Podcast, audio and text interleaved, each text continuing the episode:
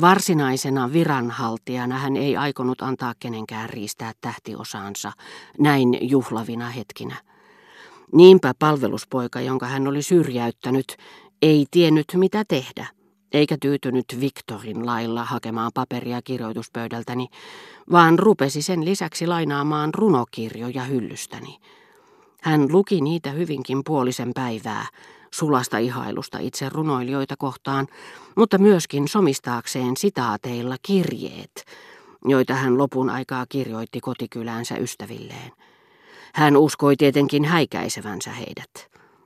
Mutta koska hänen ajatuksen juoksunsa ei ollut johdonmukaisuudella pilattu, hän oli tullut siihen käsitykseen, että hänen kirjastostani löytämänsä runot olivat kaikille tuttuja, tekstejä, joita yleisesti on tapana lainata.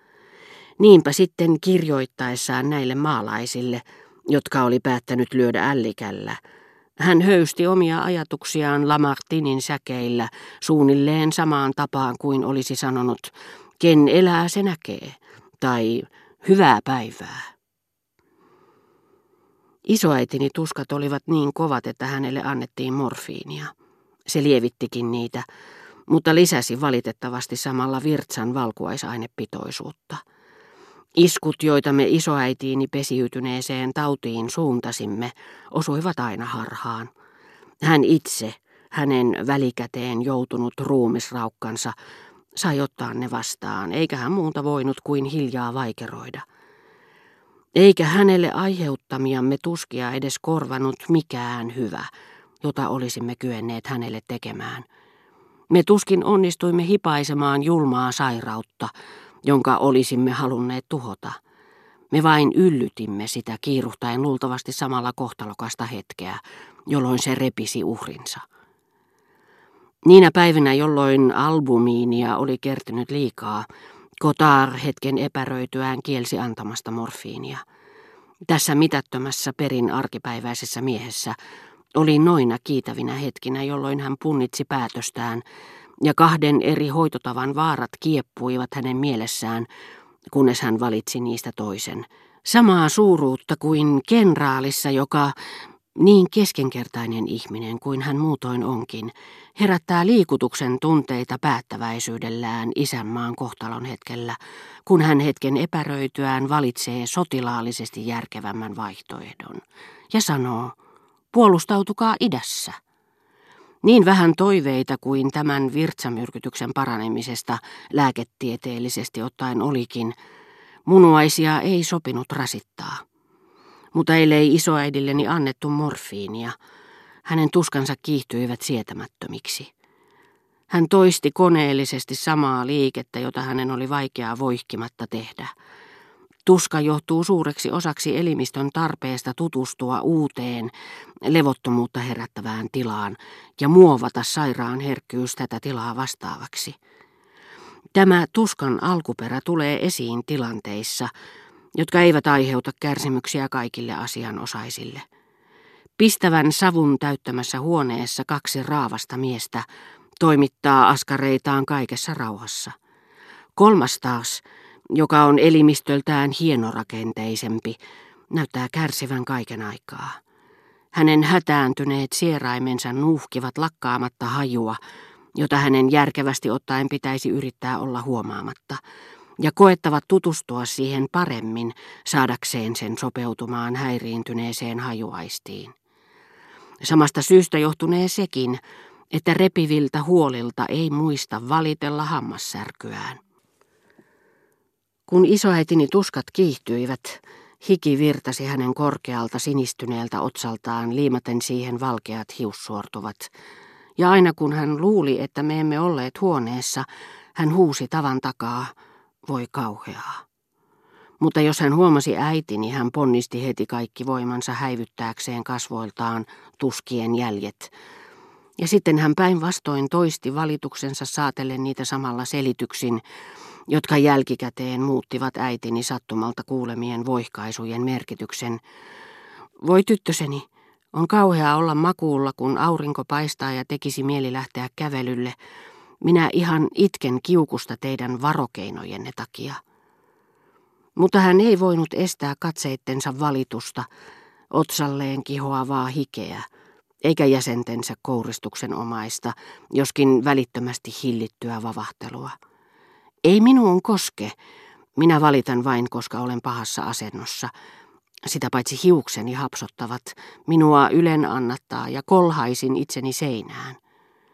Ja äitini, joka vuoteen vierellä vihkiytyi näihin kärsimyksiin, ikään kuin hän poraamalla katseensa tuskaiseen otsaan kehoon, jossa tauti piileskeli, olisi voinut sen tavoittaa ja tuhota, sanoi, voi ei äiti kulta, emme me anna sinun kärsiä tuolla lailla.